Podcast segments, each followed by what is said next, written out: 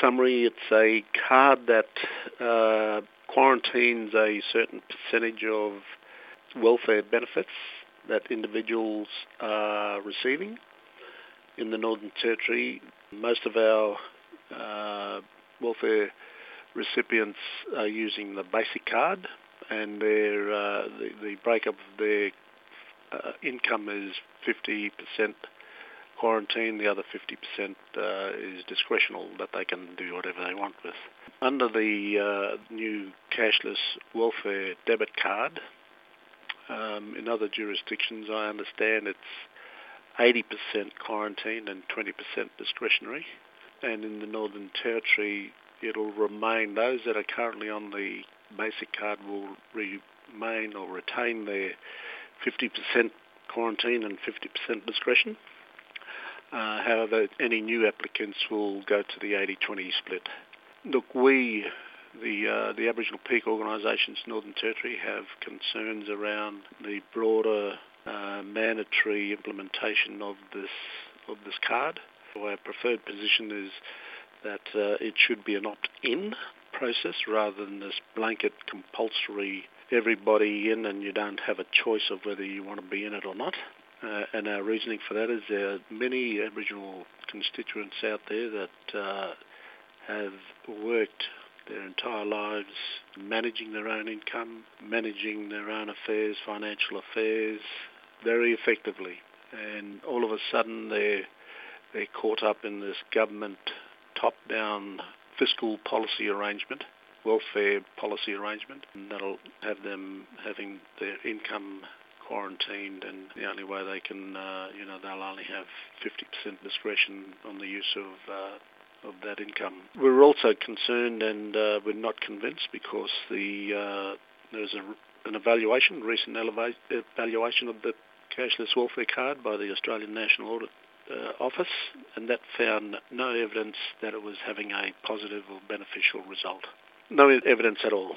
And in particular, on that that uh, audit report, you know, they were talking about in the conclusion about how the, the monitoring and evaluation of the policy was labelled as inadequate, and, and therefore is actually hard to determine whether or not it was actually reducing social harm. Should should we be talking about expanding a policy to you know some 23,000 welfare recipients in the NT and Cape York if we're not even sure if it's working? Absolutely not. Absolutely not. And that's why we're, you know, our position is calling on governments to put a pause on this uh, until we have further investigations or, you know, con- conduct a, an inquiry, come and speak with the uh, the community members that are going to be recipients of this top-down punitive um, uh, income management program.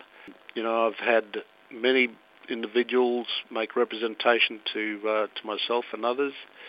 We've had um, others speaking out publicly just recently for a number of those communities that are either on basic card or about to go onto the cashless welfare card, um, saying that uh, it's putting them in a, in a position of embarrassment, shame, enormous stress, hardship. You know, I mean, Aboriginal families are finding it difficult to survive payday to payday at the moment.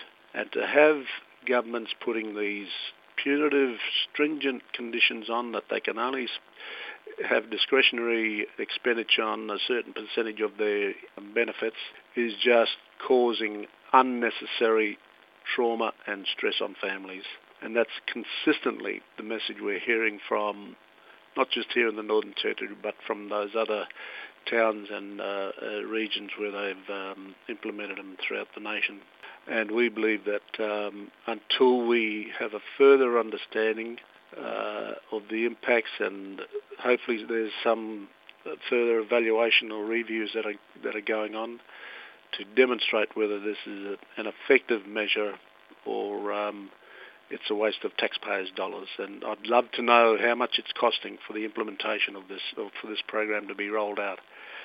Now, here's the solution. We're offering, you know, we just don't want to don't want to um, criticise, provide criticism all the time, but we've also got alternative solutions and approaches. And one of those is to use the investment that there uh, currently that's currently allocated for the implementation of this uh, welfare benefit card is to pump it into industries where there's employment opportunities. Fund apprenticeships, fund training programs that are relevant and meaningful to communities where there's employment opportunities. I mean, it's about building community, organisation and individual capacity so that we hopefully can skill up a workforce out there and get them competitive and into real jobs, real income, where our mob can actually accrue sick leave, annual leave, long service leave. We're currently, while you know, we're peddling this same old, same old welfare benefit scheme, uh, which doesn't allow any of our mob to any of those sorts of entitlements. You were talking about some of the negative impacts that we've seen uh, from welfare quarantining over the years, whether it's like things like shame or you know people doing it tough in terms of being mm. able to manage those little bits of money. Do you think welfare quarantining can lead to positive impacts, or have you seen it I, lead I haven't to seen any. I haven't seen any evidence. Admittedly, there are some, but it, I think they're only in the minority that would put their hands up and want to opt into the program and, and or the scheme, and that's what we're saying that governments should allow the flexibility people to opt in or opt out. Opt in, I think, is the preferred uh, preferred option, and we invest the you know, like I said, the uh, the huge budgets that are being expended on this particular program to be better used in some of those more positive uh, opportunities. Now, when the bill was actually read in, in Parliament, it was actually described as a bottom-up approach. Is that something that you've seen happen no, so far? definitely not a bottom-up approach. Mm. The people I've consulted and, and spoken to and heard on radio just in the last couple of days have said there's been no consultation. In actual fact, representatives from the Arnhem Land Progress Association, which run the community stores in, in, in the Northern Territory, have had no engagement, no genuine consultation. No one's been out to talk to them. From their perspective, it's stripping of their of their uh, basic human rights uh, and self-determination, and, and definitely a top-down model. And just finally, then for you, John, you, your message moving forward to, to the government in, in terms of welfare quarantining. As we know, we've seen uh, you know people's welfare being quarantined since back in 2007. Mm. As part of the intervention now, under the guise of stronger futures, what, yep. what needs to change, and, and how do we move forward? What's your message?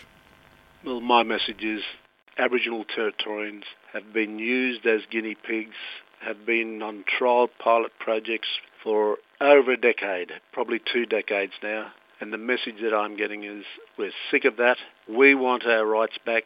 We want to make our decisions. We want our self-determination to be instilled again. And let's build, let's work with our communities. Let's build their capacities so that they can stand on their two feet, so they can get into their own businesses, so that they can become competitive in the workforce. That's the vision that we should be having.